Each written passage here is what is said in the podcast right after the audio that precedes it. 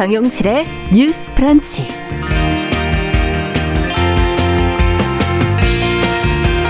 안녕하십니까 정용실입니다. 정부가 어제 전세난을 해결하기 위한 공공임대 중심의 대책을 내놨습니다.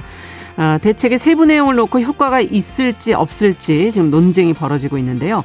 오늘은 그 쟁점을 좀 들여다보도록 하겠습니다. 네, 성매매에 연루된 청소년들이 지금까지는 소년원으로 송치가 돼 왔지만 앞으로는 지원 시설로 가게 된다고 하는데요. 무엇이 어떻게 달라지는 걸까요?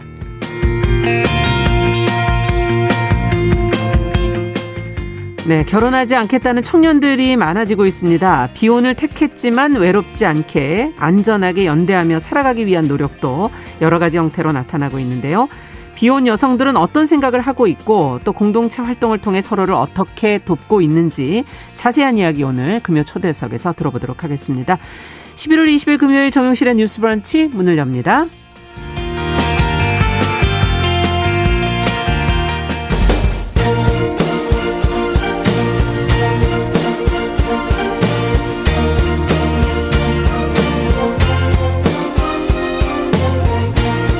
여성의 감수성으로 세상을 봅니다. KBS 일라디오 정용실의 뉴스 브런치. 여러분의 의견을 기다립니다. 문자는 샵 9730으로 보내주세요. 짧은 문자 50원, 긴 문자 100원이 부과됩니다. KBS 모바일 콩, 유튜브를 통해서도 무료로 참여하실 수 있습니다. 네, 정영실의 뉴스 브런치 항상 여러분들과 함께 프로그램 만들어가고 있습니다. 오늘도 유튜브로 600명이 넘는 분들이 들어오셨고요. 어, 벌써 이름 많이 남겨주셔서 네, 써니스카이님, 황현호님, 황연호님, 어, 여유당님, 우리 모두님, 최희철님, 네, 기역 비읍 시옷님, 네, 많이들 들어오셨네요. 감사합니다. 뉴 김동성님 놓칠 뻔했어요. 예. 자, 그리고 또, 또 다른 곳으로도 많이 들어오셨네요. 강하나님, 김양미님, 최현성님, 송문방님, 아카시즈님, 감사합니다. 자, 오늘 날이 좀 많이 추워졌습니다. 아, 뉴스픽 어, 진행해보죠. 더 공감 여성정치연구소 송문희 박사님, 안녕하세요. 네, 안녕하세요. 네, 전혜연 사평론가, 안녕하십니까? 네, 안녕하세요. 네, 많이 쌀쌀하죠, 좀? 음. 오늘 많이 쌀쌀해진다 그래서 옷을 많이 껴입고 왔더니 더워서 뻑뻑었습니다 지금. 저는 예, 요즘 아침에 잠깐 뭐 커피나 차를 사러 카페에 들어가는데 예. 크리스마스 캐롤을 틀어놓은 곳이 있어서 아, 아 벌써 그렇게 됐구나 이런 다, 생각이 들었습니다. 다가오네요. 그렇습니다. 네, 연말에 또 연말대로 저희도 뉴스도 좀 정리해보고 해야 되겠죠. 자, 오늘은 첫 번째 뉴스를 앞서 제가 오프닝에서 말씀을 드렸지만 지금 모두가 관심을 갖고 있는 전세 대책 정부가 발표를 했어요. 효과가 과연 있겠느냐 없겠느냐 지금 설왕설래하고 있는 분위기고 어떤 내용이고 우리가 여기서 무엇을 좀 주목해 봐야 될지를 오늘 저희 한번 같이 얘기해 보죠. 전혜연 평론가께서 관련 내용 좀 정리해 주시겠어요? 예, 우리 부동산 정책 이러면 사실 굉장히 넓습니다. 세제와 관련된 것도 있을 그렇죠. 거고요. 뭐 금리와 관련된 부분도 네. 있을 거고 계약과 관련한 법안도 있을 경우에는데 음. 자, 이번에 발표된 대책의 초점은 전세에 들어가 있습니다. 네. 그래서 키워드를 정리를 해 보자면 첫 번째는 전세난 해소를 목표로 단기간 공공 임대를 공급한다 이렇게 정리할 수가 있겠습니다. 네. 요약을 해보자면 앞으로 2년간 다세대, 민간, 상가 등을 활용한 공공 임대 약 음. 11만 4천 가구를 공급한다라는 것이 핵심인데요. 네. 그럼 도대체 어떻게 공급을 하냐라는 음. 거죠. 어, 좀 방법을 보면 기존의 공공 임대의 공실이 있는 부분이라던가 또는 신축 다세대의 물량을 빨리 확보해서 서둘러 공급하는 방식입니다. 음. 제가 전세난 해소를 위한 단기간 공급 확대라고 강조를 드린 이유는 저도 좀 여쭤보려고 그랬어요. 단기간 2년이라는 게 언제까지 왜 이런 의미인가? 제가 말하는 단기간의 공급 확대라는 네. 것은 사는 기간이 짧다라는 의미보다는요. 우리가 집을 지어서 하는 거는 시간이 걸리잖아요. 음. 그러니까 정부에서 지금 말씀한 어, 발 표한 공공임대 공실이라던가 신축 나오는 물량을 조금 빨리 확보할 수 있으니까 예. 조금 빠른 시기에 속도를 빨리 하겠다. 여기에 초점이 가 있는 겁니다. 네. 그래서 지금 말씀드렸듯이 뭐 신축 건물을 사전에 확보하는 방식, 민간 건설사 매입 약정을 통해서 다세대, 오피스텔 이런 신축 건물은 지금 이제 이미 지어지고 있는 것, 나온 것을 대상으로 한다는 거죠. 그러면 아까 말씀드린 3개월 이상 공실인 공공임대의 경우에는 네. 무주택자라면 소득 수준에 관계없이 일단 입주를 허용하는 방식 이런 음. 것이 되겠습니다. 그러니까 쉽게 말하자면 조금 간편하게 조금 빠르게 네. 물량도 확보하고 들어갈 수 있는 방안 이렇게 될수 음. 있겠죠. 자, 두 번째 관심을 갖는 것이 임대료라든가 어느 기간까지 살 수 있느냐 그렇죠. 이런 거잖아요. 정부에서 지금 공공 전세라는 개념을 하고 있는데요. 공공 전세의 경우에는 기본 4년에 2년을 추가해 거주할 수 있고요. 6년? 그렇습니다. 네. 시세의 90% 이하 수준의 보증금을 내는 것으로 하겠다는 건데 한국토지주택공사 LH에서 주로 매입 약정을 통해서 물량을 확보하는데 기존의 다세대 주택 매입도 병행하겠다 이런 방식입니다. 네. 자 그런데 제가 말씀드린 것은 주로 빠른 시간 안에 뭐 썩 만족스럽지는 않더라도 일단 전세 물량을 음. 많이 확보하겠다라는 거에 초점이 가 있다 이렇게 해석을 할 수 있다면은 네. 정부에서 앞으로 30평대 공공 임대 주택도 짓겠다라고 발표를 했어요. 음. 내년부터 짓기 시작해서 2020 그럼 이거는 한 3년 정도 그렇죠. 이제 예. 목표가 2025년으로 일단 정부가 아, 잡고 있는데요. 그렇군요. 6만 3천 가구를 확충을 하고 이제 그 이후부터 2만 가구씩 꾸준히 공급하겠다라는 겁니다. 음. 제가 이제 30평대 공공 임대 주택이라고 다시 설명을 드리는 거는 예.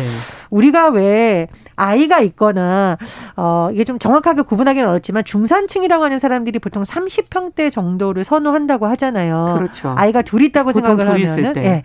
뭐 딸하고 아들을 성장했을 때는 방을 보통 따로 주고 뭐 부부가 쓰는 방 예. 이렇게 하기 때문에 그래서 30평대 공공 임대주택을 내년부터 짓겠다라는 건데 이 임대주택에 어, 어떤 사람들을 대상으로 하냐 어, 소득 구간이 중위소득 130%에서 150%로 확대하고요. 음. 주택 면적 한대도 60제곱미터에서 85제곱미터로 넓어집니다. 중요한 것은 음. 이 주택의 경우에는 소득과 자산 기족을 충족하면 최장 30년까지 음.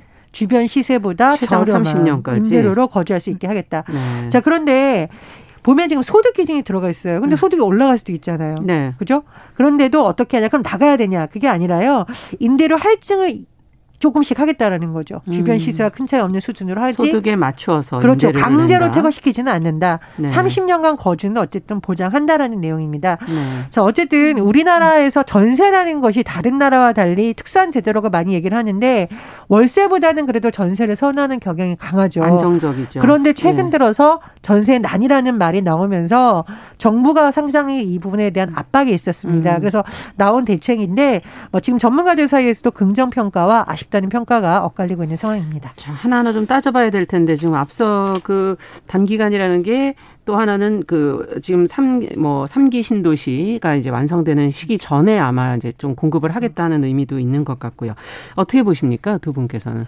뭐 어떻게 보면은 영끌 수요 얘기하고 있는데 영혼을 끌어 모아서 집을 사려고 한다. 이만큼 지금 매매나 전세에 대한 수요는 높은데 빈 집은 또 없고 하다 보니까 정부에서 스물네 번째 로 내놓은 것이 한마디로 말하면 영끌 공급이다. 끌어 끌어 모아서 모든 것들 뭐 오피스텔, 공실, 다세대 주택 이런 식으로 해서 일단 당장 급한 불을 좀 끌 수 있겠다. 이렇게 생각을 하는 것 같은데 문제는 물론 아파트 같은 거는 단기간에 짓기가 어렵잖아요. 일단 지을 그렇죠. 때까지는 한 5년 정도 보통 걸린다 하니 네.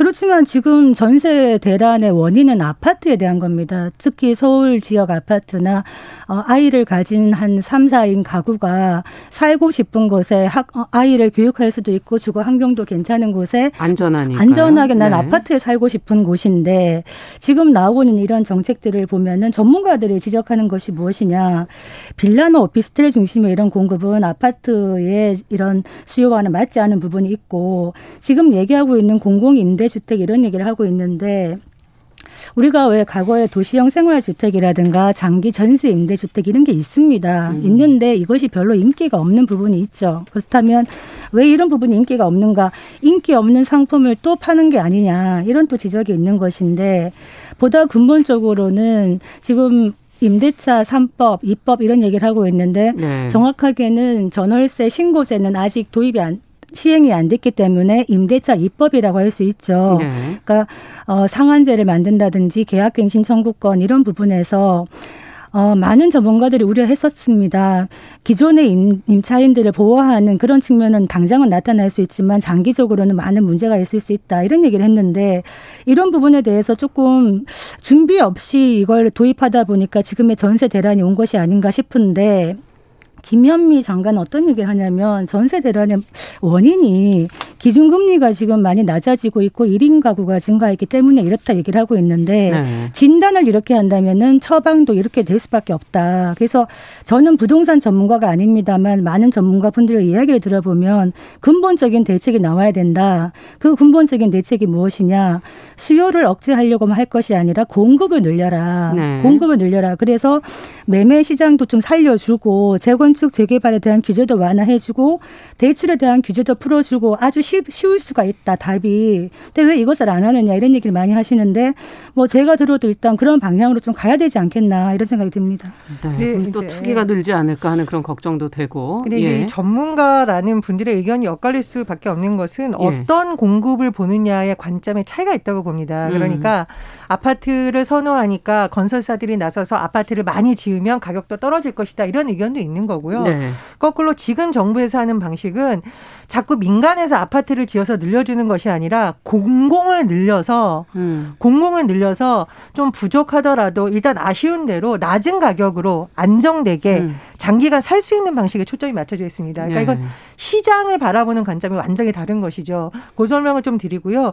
시장이라는 개념도 지금 좀 혼용되어 쓰이고 있는 것이 말 그대로 민간 건설사들도 많이 짓고 하면 나아지겠지라는 시장의 개념, 정부가 간섭하지 않는 시장의 개념도 있는 것이지만 거꾸로 그렇게 됐을 경우에는 아파트가 과연 부족해서 지금 이런 현상이 일어나느냐 그게 음. 아니라 그 아파트에 들어갈 수 있는 사람들이 소득과 이 차이가 난다라는 거죠. 네. 그런 관점에서 보는 차이가 있다라는 것을 말씀을 드립니다. 그리고 임대차법에 대해서는 지금 뭐 부작용도 있고 뭐 긍정 여론, 부정 여론이 엇갈리는데 다만 이제 정부가 발표한 통계를 좀 말씀을 드리면 임대차법 시행 전에 전월세 계약 갱신율이 57.2%였습니다. 네. 그런데 지난달까지의 수치를 살펴봤더니 전월세 계약 갱신율이 다시 하는 거죠. 네. 66.2%다. 그래서 기존의 전월세 살던 사람들이 다시 계약 파기하고 옮기고 굉장히 어렵잖아요. 그 그럼요. 그 부분이 일부분 들고. 해소가 됐다라는 것. 네. 뭐 이 부분은 저는 좀 두고 봐야 된다. 그리고 네. 이거는 어, 일부의 사례를 보는 것이 아니라 통계로 봐야 되는 거는 뭐냐면요. 예.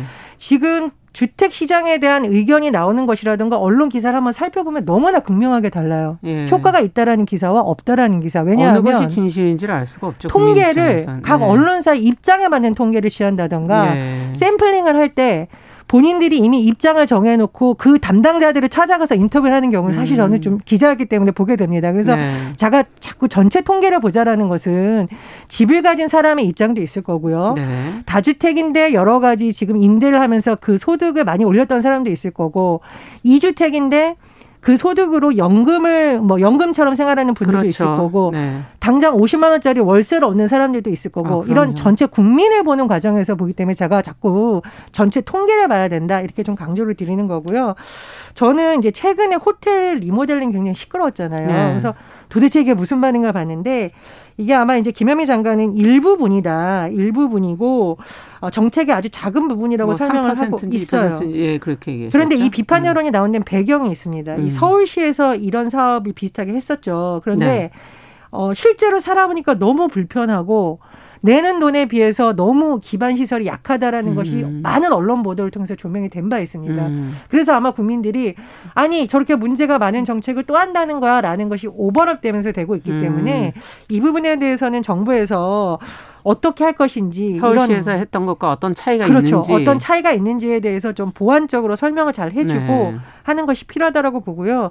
두 번째로 이제 경실련에서 빈상가 매입이라던가 이렇게 하는 방식이 결국은 일부 기업의 뱃속만 불려주는 것이 아니냐는 우려가 음. 지금 나오고 있습니다. 근데 저도 이 주택 정책에 세금이 들어가는 부분이기 때문에 어, 이게 시사시 집 없는 서민들을 위한 정책이어야 되잖아요. 그렇죠. 그래서 그런 부분에 대한 비판은 정부도 좀 귀 기울여 들어볼 필요가 있다고 생각합니다. 자, 어쨌든 이 문제를 풀긴 풀어야 되는데 지금 어 우리 모두님께서 부동산 정책 정말 어렵습니다 이렇게 써주셨어요. 이게 진짜 네. 부동산 정책은 서민들의 음. 삶에 직결되는 건데 맞아요. 이를테면은 예를 들어서 하나의 사안을 놓고 두 가지 측면이 다 있을 수가 있거든요. 음. 아까 얘기한 사례 중에 계약갱신 청구를 많이 해서 지금 기존에 살던 세입자가 이제 눌러앉는 네. 경우가 많아졌죠. 네. 그런데 한 2년 연장해가지고 더 사는 건 당장은 좋아요. 음. 좋은데 2년 뒤가 되면은 이분들이 이제 나와야 되죠. 음. 그때 나왔을 때 또 다른 데에서 전세 계약을 하려 그러면은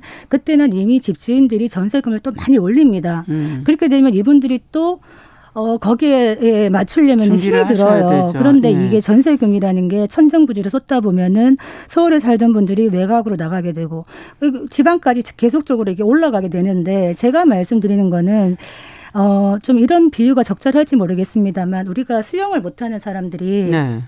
생존 수영을 하죠. 생존 수영. 예. 그게 이제 힘을 빼고 몸에 힘을 쓰지 않고 그냥 가만히 있습니다. 들어 누우면 그냥 물에 뜹니다. 음. 그럼 살 수가 있거든요. 오래 살지는 못하겠지만 그래서 제가 왜 그 생각을 했냐면 정부의 부동산 정책을 보고 있자니 지금 당장 현금이 많은 사람들은 음. 찝찝을 해요. 지금도 음. 많은 주택들을 가져가요. 그렇지만은 직장 생활을 하면서 내 집 하나 마련하겠다고 하는 사람들은 음. 집을 사기가 어려운 상황이에요. 그렇죠. 만약에 이분들이 집을 좀 편하게 살 수 있다면은 어, 전세에 대한 수요도 많이 떨어지겠죠. 그렇기 때문에 어떻게 보면 매매를 좀 활성화시키는 방안이 장기적으로 나가야 된다 이 생각이 드는데 생존 수용을 하라. 음. 정부가 부동산 대책을 스물네 번이나 지금 내놨는데 앞으로 몇 번이 더 나올지 모르겠습니다만 이게 서민들이나 국민들이 생각할 때는 적실성이 떨어진다는 생각이 들기 때문에 음. 그냥 시장의 논리에 맡겨라. 이 물이라는 거를 저는 시장이라고 생각하는데 시장의 논리에 좀 맡기고 가는 부분이 조금 더 보완이 돼야 되지 않겠나. 공공임대주택 좋습니다. 좋지만은 이게 모든 국민들에게 공공임대주택을 할 수는 없는 것이에요. 음. 제가 이번에 놀랬던 게 빈 공공 임대주택을 보니까 3만 호가 넘더라고요. 네. 그렇다면 이것은 기존의 공공 임대주택이 국민들이 원하는 곳에 원하게 있지 않았다는 이야기가 되는 것인데 이 문제를 어떻게 해결할 것인가 음. 이 부분까지 같이 들어가야 된다. 질적인 부분을 네. 말씀하시는 거군요. 네. 저는 이제 전월세 관련 법안을 제가 예전에 기자일 때 취재하면서 너무 놀랐던 게 사람들이 일가족이 극단적인 선택을 하는 그 시점이 뭐냐면요. 살 집이 없어지는 시점이라는 사례를 많이 봤습니다. 아, 그러니까 아주 중요한 문제네요. 그렇습니다. 이제 네. 외곽으로 이사를 가는 정도면 그래도 전세금이라도 있는 거예요. 네. 근데 도저히 이 집에서 살 수 없는 수준이 됐을 때 월세도 낼 수 없을 그렇죠. 때. 좀 거친 표현이었으면은 길거리에 난자야 되는 순간에 극단적 선택을 한다라는 음. 여러 가지 사례를 보면서 이건 정말 이제 국가가 나서야 된다. 주거 문제가 그만큼 중요한 거죠. 그렇습니다. 예. 주거 문제를 과연 시장에만 맡길 수있 느냐라는 고민이 사실 제가 그때 시작이 됐었고요. 음. 그래서 그때 뭐 국회에서 전월세 특위를 만들어야 된다. 음. 그런, 그런 경우도 있었죠. 있었고 예.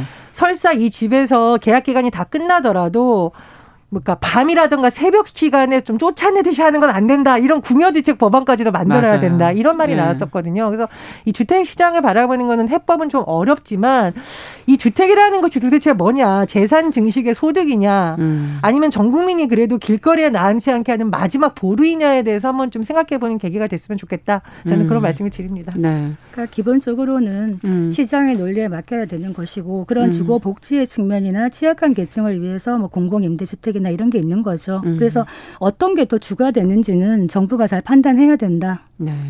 5512번님께서 어, 땅이 한정적이어서 어떻게 해결을 할 수 있는 거냐. 어, 집을 짓는 것보다는 교통이나 인프라를 구축하는 건 어떠냐 이런 의견도 주셨고요. 5113번님께서는 부동산의 근본적인 문제는 국민의 53%가 수도권에 몰려 있다는 거 아니겠느냐 하는 지적, 근본적인 지적까지 지금 해주셨습니다. 자, 두 번째 문제로 저희가 좀 넘어가 보도록 하죠. 자, 성매매에 연루된 그 아동 청소년을 지금까지는 소년원으로 보내는 걸로 다 알고 계실 텐데 앞으로는 지원센터로 보내게 된다는데 이게 무슨 내용인지 송 박사님께서 정리를 좀 해주시면 저희 같이 한번 살펴보겠습니다. 네, 여성가족부가 이제 좀 의미 있는 일을 하나 했네요. 아동 청소년의 성보호에 관한 법률 이거를 시행령과 시행 규칙이 20일부터 시행이 되는데 네. 여기에 보면 어떤 내용이 있느냐 기존에 이제 성매매에 어떤 이렇게 관련이 됐던 아동이나 청소년들을 성매매 대상 아동 청소년으로 규정을 했었는데 네. 말도 바뀌죠. 피해 아동 청소년 음. 느낌이 다르죠. 다르네요. 규정을 바꾸고 네.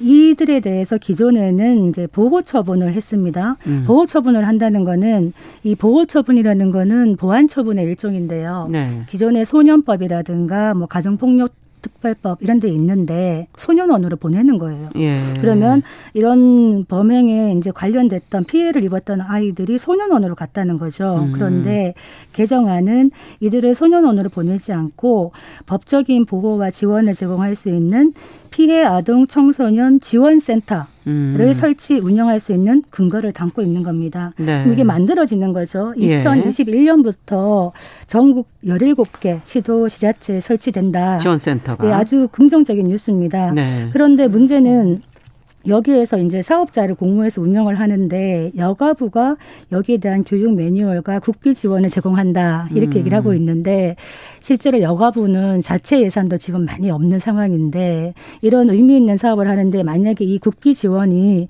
여가부 예산 안에서만 나가는 건지 제가 이건 좀 조사를 해봐야 되겠습니다만 음. 기사에 의하면 여가부에 이제 국비 지원 얘기가 나오는 걸 봐서는 조금 더 확장을 해야 되지 않겠나 이런 생각이 음. 듭니다. 네. 저희가 소년원 하면은 이게 범죄를 저지른 청소년들이 가는 곳 이렇게만 인식을 하고 있었는데 지금 이렇게 피해 청소년들도 함께 거기에 간다는 생각은 해보지를 못했거든요. 조금 이 부분이 이제 세심하게 이제 지원이 되는 게 아닌가 하는 긍정적인 생각도 들고 두 분의 생각을 조금 더 들어보고 싶네요. 정시 아나운서님께서 말씀하신 게 굉장히 중요하다 이렇게 생각을 합니다. 자, 어떤 아이가 있어요. 예. 얼마 전까지 소년원에 있었다와 얼마 전까지 지원센터에 있었다와 완전히 다르네요, 다른 느낌이. 완전히 다른 개념입니다. 예. 이건 뭐냐면 이제까지 우리가 성매매 관련된 미성년자를 볼 때도 나쁜 애 그러니까 범죄에 연루된 가해자라는 뉘앙스라던가 음. 그런 것이 있었거든요. 그렇죠. 그런 부분을 벗어나서 이 아이들이 아동이자 청소년이긴 한데 초점을 맞춘 피해자의 음. 관점이 반영됐다는 것은 매우 중요하다고 보거든요. 네. 저는 그 점을 굉장히 높이 보고 있고요. 이번에 발표된 내용 중에 제가 또 하나지 주목한 내용을 보충 설명을 드리자면 텔레그램 박사방처럼 왜 디지털 관련된 성매매 네. 부분은 앞으로 신상 정보 공개 고지가 가능해진다고 합니다. 그러니까 아동 청소년 이용물을 제작 유포한 사람도 이제 음. 여기 들어가게 됐었고요. 그리고 13세 미만 모든 미성년자에 대한 가능 추행에 대한 공소시효가 20일 폐지됩니다. 네. 아. 이 부분도 굉장히 중요한 일로 다시 한번 네. 설명을 드리고요.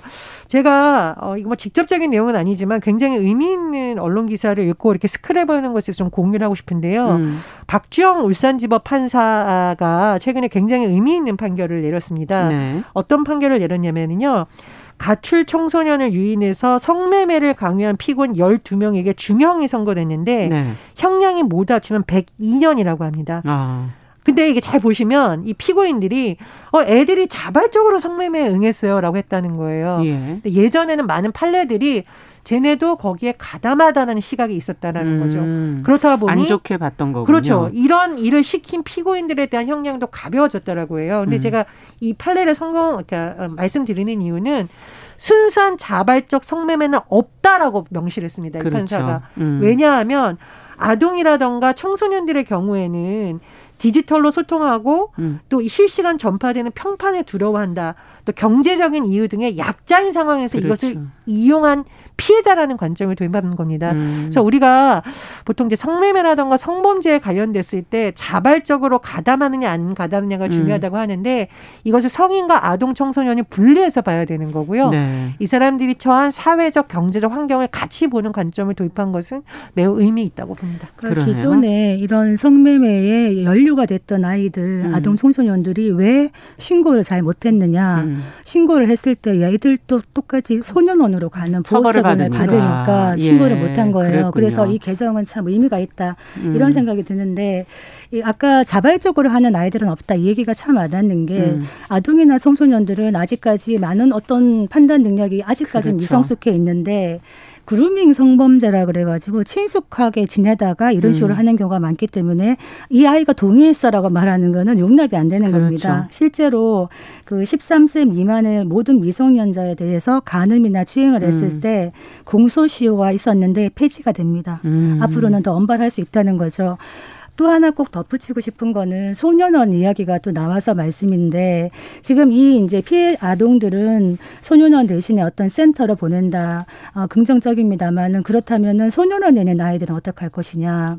우리가 소년원과 소년 교도소를 구분 못 하시는 분들도 많아요. 음. 소년원은 실제로 중고등학교로 이름이 되어 있습니다. 네. 이 아이들이 학업이 단절되지 않도록 공부도 할 수 있고요. 음. 그다음에 나중에 공무원 시험도 볼 수 있어요. 그리고 음. 소년원 가는 아이 들이 전과자가 되는 게 아닙니다. 음. 그런데 실제로 현실에서는 어떻게 하느냐? 소년원 아이들에게 사회적인 낙인을 찍죠. 음. 낙인을 찍고 나쁜 놈, 그리고 사회 얘들이 돌아왔을 때 가정이나 사회에 복귀하는 게 매우 어렵습니다. 그러면 또 다시 범죄를 저지르고 그렇죠. 소년원으로 가거나 아니면은 소년 교도소로 갈 수도 있는데 우리가 잔혹한 청소년 범죄에 대해서 늘 접하면서 아 이거 소년법 개정해야 돼 아이들 엄벌해야 돼 이런 얘기를 하지만은 그 아이들을 엄벌하자는 이야기 하기 전에 먼저 어른들이 무엇을 잘못했는가, 음. 엄벌만이 능사인가, 이 아이들이 한 번의 실수해서 돌아와서 건전한 사회 구성원으로 복귀할 수 있는 길을 우리가 만들어줘야 되는 게 아닌가, 음. 이런 생각을 좀 해야 되지 않겠나, 이런 생각이 듭니다. 네. 이원영님께서 지금 센터 건립에 예산이 너무 적어서 실질적으로 어려움이 많을 것으로 예상이 되신다고 하면서 어, 여가부 관련 기관들이 항상 운영에 어려움을 겪어 오셨다는. 호소도 해주셨네요. 네, 무엇보다 이 아동 청소년의 문제는 우리가 조금 더 심도 있게 항상 들여다보는 시각이 필요할 것 같습니다. 오늘 뉴스픽 두 분 수고하셨습니다. 전혜연 평론가, 도공감 여성정치연구소 송문희 박사 두 분 수고하셨습니다. 감사합니다. 자, 정용실의 뉴스 브런치 듣고 계신 지금 시각 10시 31분이고요. 라디오 정보센터 뉴스 듣고 오죠. 정세균 국무총리는 코로나19 확산세로 다시 한번 K 방역이 위기를 맞고 있다며 연말을 맞아 계획하고 있는 각종 모임을 최대한 자제하고 필수적 활동 이외에는 가급적 집안에 머물러 달라고 당부했습니다. 국내 코로나19 신규 확진자가 363명으로 사흘째 300명대를 기록했습니다. 국내 발생 320명 중 수도권이 218명이고 비수도권 102명입니다. 코로나19 피해가 가장 큰 미국에선 사망자가 25만 명을 넘었습니다. 바이든 대통령 당선인은 주지사들과 긴급 협의를 시작했습니다. 미국 대통령 선거의 경합주였던 조지아주의 재검표에서 조 바이든 민주당 당선인의 승리가 재확인됐습니다. 국민건강보험공단이 담배회사 세 곳을 상대로 낸 530억 원 상당의 손해배상 청구 소송에서 패소했습니다. 아시아 태평양 경제협력체 에이펙 정상회의가 오늘 열립니다. 문재인 대통령은 한국의 코로나19 방역 경험을 공유하고 필수 인력의 원활한 이동 필요성을 강조할 계획입니다. 김영삼 전 대통령의 서거 5주기를 맞아 오늘 추모식과 김영삼 도서관 개관식이 열립니다. 미국 재무부가 북한의 노동자 해외 송출에 연루된 북한과 러시아 기업 두 곳에 제재를 부과했습니다. 반도체 가격과 국제유가 하락, 농산물 출하량 증가 등의 영향으로 10월 생산자 물가가 5개월 만에 하락 전환했습니다. 지금까지 정보센터 뉴스 정원나였습니다.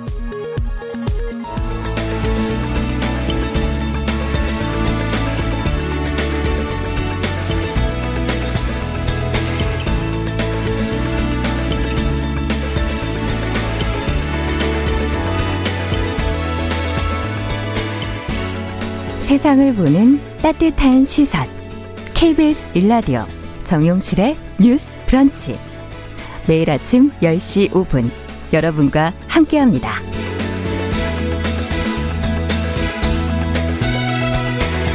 네, 정용실의 뉴스 브런치 듣고 계신 지금 시각 10시 34분 향해 가고 있습니다. 자, 이번에는 여러분들 기다리시는 금요일 초대석 시간입니다. 다양한 분야에서 활약하고 목소리 내는 여성들을 만나보는 시간인데요.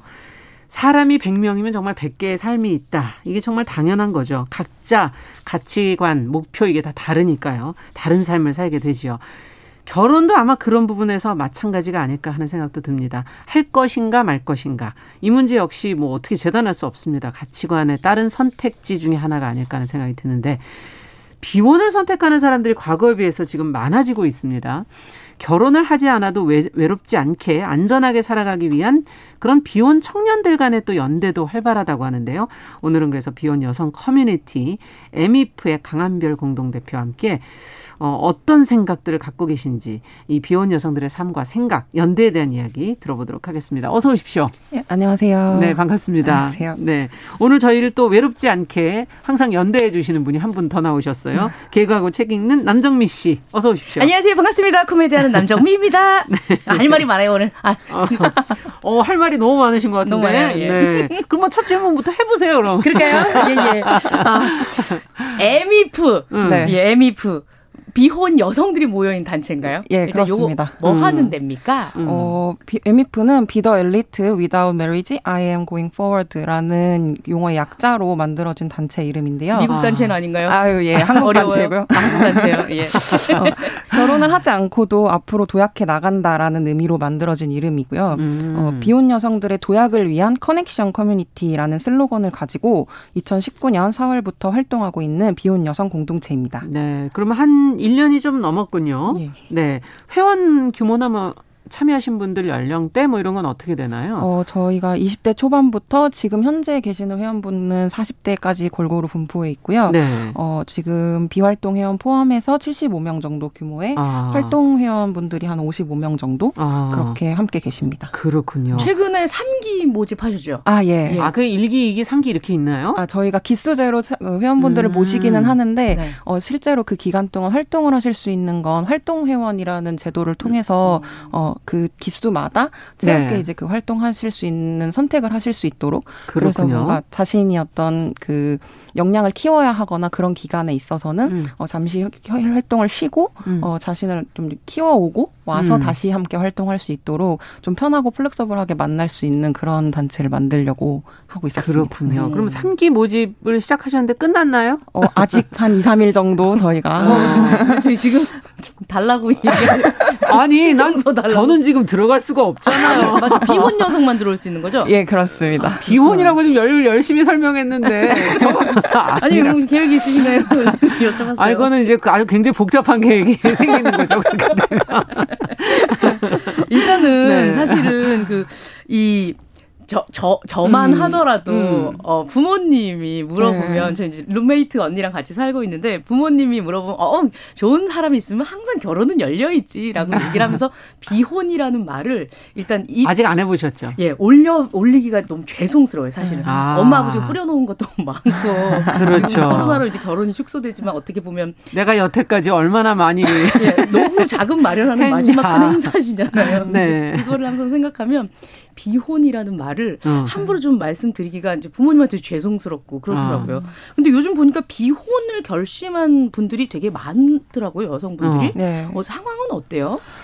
어, 일단 기본적으로 음. 그 내가 나의 삶을 책임지면서 살아가겠다라는 음. 생각을 가지신 분들이 굉장히 많은 것 같고요. 음. 그리고 여러 가지 사회적인 문제들 때문에 결혼을 하는 것이 과연 여성에게 어, 음, 여성의 인생에 있어서 그렇게 중요한 일일까? 음. 라는 생각들을 하시는 분들이 대체적으로 나는 비혼이야 라고 아. 정확하게 말씀을 해 주시는 것 같아요. 예. 어. 본인의 경우는 어떠십니까? 결심한 계기가 있으셨어요? 어, 저는 어, 어, 요즘 사유리 주거비가 올라가는 거? 뭐, 아. 무엇 때문인가요? 중요해요. 그것도 중요한. 변수 중에 하나겠죠? 예. 근데 음. 사실 주거비 같은 경우는 비혼을 선택하지 않는 것이 훨씬 더 나은가요? 효율적일 수도 있다고 생각이 들어요. 왜냐하면 정부가 이제 그 정책을 이야기할 때 아. 세금을 어디다 쓰는지로 이야기를 하잖아요. 맞아요. 그랬을 때 그 주거 정책의 세금이 어떻게 흘러가는가를 보면 어 비혼 여성들 혹은 음. 비혼 청년들에게는 그 주거에 대한 복지가 돌아가지 않는 방향으로 정책들이.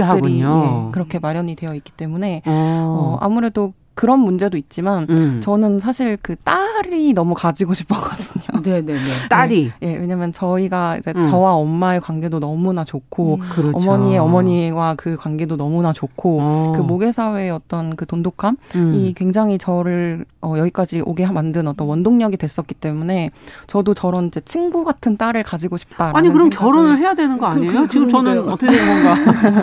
그렇게 생각을 했었는데 네. 저도 사실은 그렇게 같은 생각을 했던 것 같아요. 그러니까 내가 아이를 가지고 싶으니까 어. 아이를 가, 한국에서 아이를 가지려면 정상 가족의 범주 안에 그렇죠. 들어가야 하기 때문에 결혼을 해야 하나라고 생각을 했었었는데 예. 어, 최근 들어서 나타나는 어떤 여러 가지 문제점들 그러니까 음. 한국 사회에서 만연하게 있어 왔지만 어, 2018년부터 크게 대두됐던 2015년에서부터 음.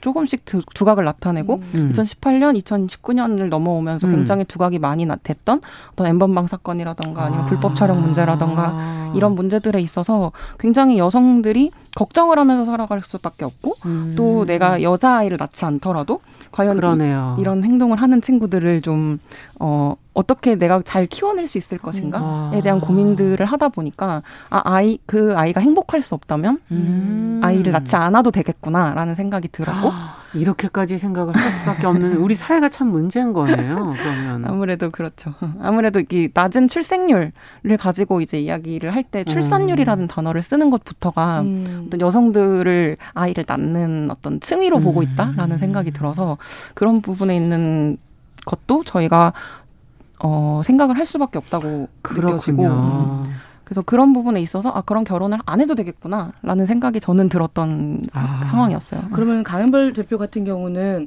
어, 부모님께서 네. 허, 허, 락이라고 말씀을 단어를 표현을 해야 될까요? 음. 인정을 하시나요? 어, 응원을 해주시기도 하고요. 비혼의 삶. 예. 그리고. 어머님이 아주 정말 가까우신가 보네요. 네. 그 저희 집은 이제 아버지도, 어, 그러니까 아버님도 네 삶에 대해서 본인은 좀 불편하실 수 있지만 어. 어, 너희가 선택한 삶에 대해 존중한다라고 음. 말씀을 하셨고 음. 제가 이제 비혼 여성 단체를 운영하고 있기도 그쵸. 하고 또 비혼에 대한 책도 쓰고 맞아요. 이렇게 했더니 아 얘는 정말 비혼으로 살 건가 보다라고 음. 생각하신 것 같고 그럼 일찍은 음. 마음을 좀 접으셨다고 봐야 하는 건가요? 네 저를 좀 많이 존중을 해주시는 것 같아요. 음. 저의 삶에 대해서. 어. 음. 그, 어, 에미프에 들어가는 분들이 보면, 음. 네. 왜, 비혼을 결심한 계기, 비혼으로 해서 삶, 뭐 이런 것들, 그런 걸 다 쓰면 어떻게 뭐, 에미프에 들어가고 싶으면 다 가는 거 아니면 뭐 심사 절차 이런 아. 게 비혼 생활 면접이죠 뭐 이런 게 면접일까 한 건가요? 아 아니요 저희가 이제 그 가입 신청을 받을 때몇 예. 가지 질문을 미리 공개를 해드리고 어. 그 질문에 대한 답을 쓸 수 있게끔 이제 안내를 음. 해드려요. 근데 음. 그렇게 답을 써달라고 말씀을 드리는 이유는 어. 여성들이 모여서 뭔가를 한다고 하면 거기에 굉장히 반감을 가지고 혹은 공격적인 태도를 가지고 음. 어, 들어와서 일부러 이제 분탕을 치려고 하시는 분들도 좀 계시고 네, 그런 아. 관점에서 저희 입장에서는 저희도 보호를 해야 하지만 저희가 함께 하고 그렇죠. 있는 회원분들을 보호해야 하잖아요. 음. 그래서 이제 그 비혼에 대한 생각을 어떻게 하고 계신지, 음. 비혼의 삶에 대해서 진정성 있게 어, 어떤 성사진을 그리고 계신지 음. 정도를 좀 여쭤보고 있습니다. 음, 그렇군요. 그러니까 가입 절차는 뭐 특별한 건 없고 설문에 그냥 답 정도 해주는 예. 것 정도가 해당된다는 네. 얘기시고. 근데 저는 결혼을 선택하는데 굉장히 중요한 변수 중에 하나가 아까 아이 때문에 음. 딸을 낳고 싶었는데 그게 안전하지 않은 사회라 이제 비혼을 선택하셨다. 아이를 낳고 싶은 거 그것도 맞아. 하나의 중요한 변수였고요. 또 음. 하나는 어, 나이가 들었을 때 너무 외롭지 않을까 하는 생각이 저한테는 굉장히 컸던 것 같아요. 음, 누군가가 내 곁에 계속 좀 있었으면 좋겠다. 음. 이, 이 부분은 어떻게 이런 말을 하지는 않나요? 나중에 외로울 거 아니야? 이런 생각들을 많이 하시죠. 그런 말 정, 한다면. 어, 그런 말 정말 많이 듣는데 음. 어, 외로움이 꼭 해결돼야 된다라는 가치 그런 음. 감정으로 생각하지 않, 않게 된 거, 않고 음. 있어요. 왜냐하면 어. 어, 이런 말 하시는 분들이, 그러니까 딴지를 걸려고 말씀하시는 건 아니라고 생각해요. 그러니까 어. 진심으로 걱정을 해주시는 건데 네. 어, 그런 분들에게 두 가지 질문을 제가 드리거든요. 어, 그럼 저한테 저, 한번 해보시죠. 저도 고민해보게. 결혼을 하면 외로움이 음. 사라질까요? 아. 안 사라지네. 그러네요. 예. 그리고 외로움은 네. 꼭 해결해야 하는 상태일까요? 건가? 글쎄요, 그것도 더 음. 평생 어쩜 가져가야 될 수도 있겠죠. 그렇죠. 해결해야 되는 것보다. 네. 그러니까 그런 인식을 가지게 된 음. 데에는 어떤 미디어의 영향이 굉장히 크다고 보는데요. 아. 직도 공중파 드라마를 보면 네네. 러브라인이 들어가지 않은 드라마는 방영 자체가 되지 못하고 있고요. 음. 음. 매스미디어를 넘어서 이제 소셜미디어까지 온갖 매체가 사랑하라, 연애하라, 음. 결혼하라라고 강요하잖아요. 그렇죠. 음. 네. 그리고 특히 저희 세대는 음. 이제 태어난 그 순간부터 원래 그냥 그런 거야라고 음. 이제 세뇌당하다시피 하면서 살아왔는데 음. 그 외로움이라는 것 자체가 어떤 인간이 느낄 수 있는 한 상태 중에 하나라고 네. 인지를 하고 있고 꼭 해결해야 하는 것처럼 뭔가 문제인 것처럼 다뤄져 음. 왔잖아요. 음. 음. 근데 외로움은 인간에게 좀 필연적으로 따라오는 어떤 상태의 순간 이라고 그렇죠. 생각했어요. 음. 음. 그래서 탑스타들도 화려한 무대 뒤에서는 외로움을 느끼고 외롭죠. 네. 그리고 기혼자들도 사실 같은 거실에서 배우자랑 TV 보고 있으면서도 외롭다라고 맞아요. 느끼는 순간이 같이 있을 때가 더 외로워. 서로 다른 꿈을 꾸고 있는. 음. 그래서 맞아요. 네. 비혼으로 살면서 좀 외롭지 않아야 한다고 보지 않아요. 음. 그리고 단지 이제 외로움을 좀 잘 맞닥뜨리는 나만의 방법을 찾는 게 좀 중요하다고 아. 생각을 하고 어, 비혼으로 살겠다고 얘기한 순간부터 삶을 좀 바라보는 관점이 달라져서 음. 약간 생각하고 신경 쓰고 즐길 것들이 너무 많아져가지고 예. 사실 좀 외로울 시간이 아직은 없다라는 음, 그렇죠. 생각이 듭니다. 그 결혼 안 하고 음. 친척들이 다 이렇게 뭐한 자리에 이렇게 지금 본인 얘기하는 거예요. 예, 어, 친구 얘긴데요. 예. 얼굴에 본인 얘기라 써 있어요. 어, 명, 명, 절에 친구가 간다고 하더라고요. 집에 가면 네. 결혼한 그 네. 식구들 중 에서 밑에 동생들이 결혼을 음. 해서 애를 데리고 오면 야 비켜 어른 오셨으니까 자리 아. 내드려야 돼 이런 얘기 하는 경우들이 있거든요. 네. 결혼을 해야 진정한 어른이 되고 아, 너도 아이 키워봐야 성숙하다 이런 얘기하는 아, 그런, 그런 얘기도 많이 하시죠. 예, 그런 분들한테는 뭐라고 말씀을 드리라고 친구한테 얘기를 해볼까요? 저는 또 질문을 한번 해보시라고 요청, 그러니까 말씀을 드리고 싶어요. 네. 어, 진정한 어른이 도대체 어떤 어른일까요? 진정한 어른이 예. 좀 전보다는 그래도 좀 성숙해져야 된다 뭐 이런 의미인 것 같긴 한데 맞아, 맞아. 그래서 제 생각에는 좀 음. 타인의 이야기에 귀를 기울일 줄 알고 음. 또 다양한 삶의 반경을 이해할 수 있고 익은 벼처럼 좀 겸손해질 수 있고 그럼 좋죠. 열심히 사는 후배들을 응원할 때 맞아요. 아낌없이 지갑을 열 수 있는 아. 그런 어른이 진짜 어른이라고 저는 야, 생각을 이거 하는데 쉽지 않네. 왜한 추, 추, 추석이란 무엇인가 막 김영민 교수가 했었던 말이 막 회자가 됐었는데 진정한 어른이란 무엇인가라는 반문으로 아. 여쭤봐야겠네요. 그래서 멋진 좀 기감이 되는 인생을 사시는 분들께서는 음. 주로 그런 분들에게 제가 저 비혼이에요라고 비혼 으로 살 거예요 이렇게 말씀을 드리면 다들 이렇게 멋지게 살겠다. 음. 어, 자유롭고 좋지 뭐. 라는 음. 반응들이셨고, 최소한 좀 마음에 안 드셔도, 음. 자네 생각은 그렇구만, 요, 음. 요 정도로 말씀을 하시더라고요. 음. 그래서 뭔가 제 주변에는 좀 그런 멋진 어른들이 많지 음. 않았나 제가 그분들을 좀 닮고 싶다라는 생각을 했습니다. 이제 개그맨 네. 선배들 보면 코미디언 하시는 분들이 보면 네. 결혼에 대한 얘기를 왜 결혼 안 하냐고 그러면 아 오빠 결혼해서 행복하세요 그럼 나 혼자 당할 수 없지 이런 얘기들도 하시기도 하고 네. 어, 이제 연애라는 걸 하다 보면 예. 이 여자가 아니면 안 된다라는 어, 위기의 순간이었는데 그 위기를 잘 넘겨셔야 된다 뭐 이런 얘기도 많이 하는데 일종의 음. 결혼에 대한 네. 그런 환상 로망 같은 것도 있고 맞아 이, 있죠 그 매스컴을 통해서 또 예. 비혼에 대한 환상 같은 걸 심어주는 것도 비슷하지 않나 하는 네, 생각이 들어요 양쪽 다 환상이 있다. 음. 네. 어. 그래서 저희가 책을 이번에 비혼 수업이라는 책을 에미프 그 공동 대표들이 같이 썼는데요. 비혼 음. 수업, 예, 신부 수업 같은 느낌이네요. 아, 네 맞습니다. 음. 어 너무 정확하게 말씀해 주셔가지고 그래서 그 비혼 수업을 통해서 저희가 이제 음. 만나고자 했던 분들은 어떤 분들이냐면 말씀해 예. 주신 것처럼 비혼이 뭔가 특별해야 하는 것으로 음. 생각하시는 분들에게 그런 게 아니고 그냥 비혼으로 살아가는 거다라는 이야기들을 음. 드리려고 이제 그런 내용들을 음. 책에 많이 담게 됐는데요. 네. 그러니까 비혼 그러니까 저는 나 비혼이에요라고 하는 말보다 음. 그냥 저 비혼으로 살 거예요라는 말이 훨씬 더 맞는 수식어라고 생각을 하거든요. 음. 어 그래서 어 특별하지 않다? 라고 그렇죠. 생각해 주시는 게 훨씬 더 편하게 그 삶을 받아들이실 수 있는 것 같아요. 어. 결혼을 선택하는 것도 사실은 비혼을 선택하는 것도 음. 그냥 선택인 거죠. 뭐 그쵸. 뭐 그것 자체에 어떤 특별한 기대 같은 거를 음. 너무 하지 말아라. 네. 그거는 뭐 양쪽에 다 마찬가지가 아닐까. 음. 하는 그런 생각도 들고 네. 지금 KB 금융지주 경영연구소가 얼마 전에 2020년 한국 1인 가구 보고서라는 거를 공개를 했습니다. 네. 어, 온라인 서베이와 면대면 설문을 같이 했고 서울, 경기, 6대 광역시, 세종시를 했고요. 조사 대상은 25세에서 59세 1인 가구를 대상으로 했고요. 표본 수는 랜덤으로 2,000명, 표본 추출은 성연령 지역별 인구수 비례 할당 추출. 조사 기간은 어, 올해 8월 21일부터 9월 8일까지 했습니다. 이걸 제가 다 읽어야 되는 게 이게 규정이에요. 자, 근데 결혼 의향이 없는 이유로 남성은 경제적 부담을 제일 첫 번째로 꼽았어요. 아, 네. 맞아요, 맞아요. 경제적 부담. 그러니까 지금 뭐 주거비 마련한다든지 뭐 이런 생활하는 게 힘들다 이 얘기고요. 여성은 그냥 결혼할 생각이 없다. 이게 상당히 신기해요. 그냥. 근데 원래 우리가 그냥이 이게 가장 강력한 거잖아요. 그쵸. 이유 없는 게. 이유 없음. 이게 제일 센 거거든요. 네. 어떻게 보면. 왜 이렇게 강력하게 그냥 하기 싫다 이렇게 됐을까요? 그러니까 그냥 하기 싫다고 말을 해야 긍정적인 물음도 할 수 없지만 부정적인 물음도 할 수 없는 상태가 되는 것 같아요.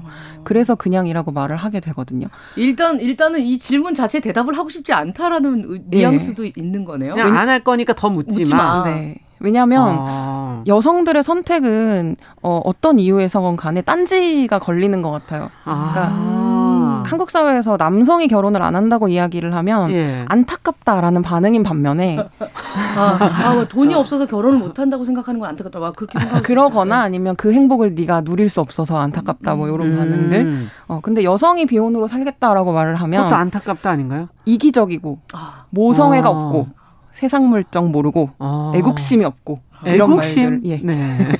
그렇죠. 아이를 낳아야 되니까. 음, 예. 이렇게 생각들을 하시더라고요. 아. 근데 이제 내 선, 결정의 선을 함부로 넘어 들어오는 판단인 거잖아요. 아. 그런 판단에 대한 무례함을 겪고 싶지 않아서 그냥이라는 아, 예. 말로 말을 하게 되는 것 같고 음. 너무 많은 이유가 있기 때문에 뭐 하나 콕 집어서 이게 더 우위예요라고 말할 수 없어서이지도 않을까. 두 가지가 다 해당된다. 예, 그렇습니다. 그럴 아, 것 같습니다. 그렇군요.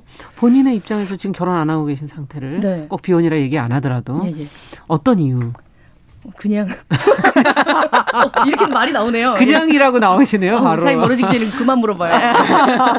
네, 더 캐물었다간 인간관계 네. 끝날 것 같아서. 근데 사실 네. 비혼이라고 네. 생각 음. 음. 말씀을 드릴 때 되게 걱정되는 게 뭐냐면 일단 어, 전 룸메이트 언니랑 가장 친한 사이인데도 네. 음. 뭐 병원에 갑자기 실려가거나 이랬을 음. 때큰 수술을 받게 되면 보호자 동의가 필요한데 이건 아. 인정이 되지 않는다. 네. 뭐또 자가주택 갖는 것도 비혼주의자들에겐 좀 힘들고 그렇죠. 뭐 이런 세, 동거인 간의 어떤 상속 세금 이런 문제 이게 우리나라는 그런 게 없잖아요. 네. 네. 그러니까 좀 뭐 프랑스에서 오는 그런 팍스나 이런 것도 많이 연구가 되고 얘기가 음. 되고 하는데 그런 부분에 있어서는 어떻게 생각을 하시는 거예요? 어 일단 진짜 지금 실제로 국민의 30% 이상이 이상이 1인 가구로 살고 있고 네. 그 1인 가구 중에서도 비혼을 선택해서 살고 계신 분들이 상당수 많을 거라고 저는 생각을 하거든요. 네. 근데 이 1인 가구 형태 자체를 그냥 거쳐가는 가구 형태로 생각하고 음. 있, 있는 것 같아요.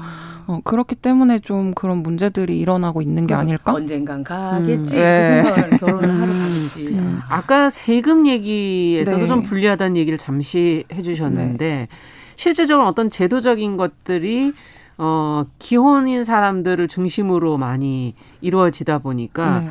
뭔가 불합리하다 하는 걸 느끼실 때가 꽤 있으실 것 같아요. 그러니까 의사 표현을 그렇게 한다라고 느껴질 때가 많아요. 음. 그러니까 음. 어, 너희한테 혜택을 주지 않을 거야라고 말하지 않지만 음. 실질적으로 혜택이 돌아가는 법령이나 어떤 제도를 만들지 않음으로써 어, 그 의사 표현을 하고 있는 거죠, 충분히.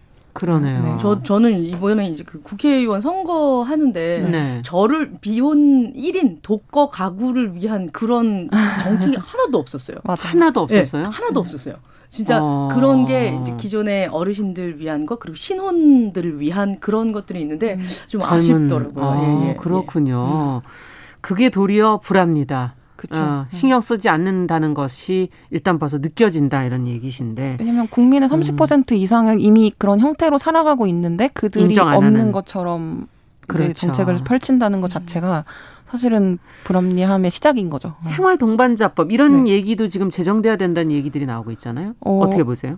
저는 이 법이 사실은 음. 발의를 발의 직전까지 갔다가 음. 어, 발의가 안 됐었 있기 때문에 2014년에 네. 어, 이 법안이 도대체 그래서 뭐가 쓰여져 있었는데를 찾는데 좀 시간이 많이 걸렸어요? 걸리더라고요. 아. 그래서 어, 저도 아름아름 해서 이 토론회를 하셨던 음. 진선미 의원이 토론회를 하셨던 데서 자료를 얻었는데 네. 어 저는 전면 참성의 입장은 아니에요. 왜냐하면 네. 생활동반자법 자체도 일대일의 관계를 기준으로 만들어져 있는 법령이기 때문에 음. 이게 어떤 공동체라고 했을 때 어, 우리가 함께라는 범죄안을 모두 담을 수 없다라는 한계가 있어서 아. 이 법에 대한 전면 찬성 입장은 아니지만 예. 이 다양해지는 가족 형태와 또 가구 형태를 법제도 안에서 보호하기 위한 추가적인 제도가 분명히 필요하고 음. 그런 관점에서 생활동반자법은 있어야 한다고 생각합니다. 기본적으로 첫 번째 단계로 네. 필요한 것이다. 아, 최근에 저희가 또 방송인 사유리 씨가 비혼모의 길을 걷겠다고 해서 맞아, 또. 화제가 돼서 저희가 보도를 해드렸었던 네. 적이 있는데 어떻게 보십니까 이 문제에 대해서는 또? 어, 한국 사회는 결혼과 출산을 동일시해 산상에 놓는 경향이 좀 있는 있죠. 것 같아요. 네. 그러니까 그 렇기 때문에 결혼을 하지 않고 아이를 낳으면 그 아이가 행복해질 수 있을지는 저는 미지수예요. 음. 왜냐하면 모두가 그런 시선으로 바라보고 있지 않기 아, 때문에 세상이. 예, 네. 그 아이가 행복할 수 있는가가 좀 부차적인 문제라고 생각을 하는데 음. 어, 결혼과 그 출산에 대한 이야기를 보면 음. 결혼은 제도이고요, 음. 출산은 능력이죠. 아. 여성의 능력이기 때문에 아, 예. 출산을 할수 있는 능력을 제어할 수 있는 건그 음. 그 능력을 가진 여성이 되어야 한다고 생각을 합니다. 예. 그렇기 때문에 그 결정권, 자기 결정권 이런 것들을 충분히 행사할 수 있어야 음. 하고 그것들이 어떤 어 최근에 와서는 이제 여성 비혼 여성의 어떤 출산에 대한 이슈가 갑자기 화두가 되다 보니까 그렇죠. 갑자기 비혼 남성들도 그러면 아이를 어떻게 할 것이냐 대리모를 찬성해야 되는 이렇게 논리가 나가더라고요. 음. 근데 분명히 다른 문제가 있거든요. 네. 그러니까 내가 가질 수 있는 어떤 능력을 행사할 수 있는 능력이다. 네. 네. 그런 관점에서 해석이 되어야 할 문제라고 생각하는데 음. 이 어떤 관점이 되게 무서울 수 있다고 생각하는 지점이 있어요. 끝나가네요. 시간이 벌써. 아이고 예. 금방 마무리까지 말씀해 어, 네. 어 국가가 이때다 음. 싶어서 그러니까 비혼 여성의 출산을 엄청나게 밀어줄 수도 있다는 생각이 들어요. 음. 네. 또 위험할 수도 있다는 얘기인가요? 네. 네. 왜냐하면 그렇게 되면 결국 음. 아이를 낳지 않는 여성이 죄를 짓는 것처럼 만들어지는 사회가 될 아, 거거든요. 그렇군요. 네. 그분. 어디 네 어디까지나 이건 여성의 권리 행사로 음. 인지가 되어야 할 문제라고 생각합니다. 네. 자, 오늘 얘기가 끝이 없는데 저희가 여기서 마무리를 하도록 하겠습니다. 앞으로도 비혼 수업 책 내신 거 많이 활, 토크도 하시고 많이 활동해 주시고요. 오늘 에미프의 강한별 공동대표와 금요초대석 함께 했습니다. 감사합니다. 감사합니다. 남정민 씨도 감사합니다. 네, 고맙습니다. 정용실의 뉴스 브런치 여기서 마칩니다. 감사합니다.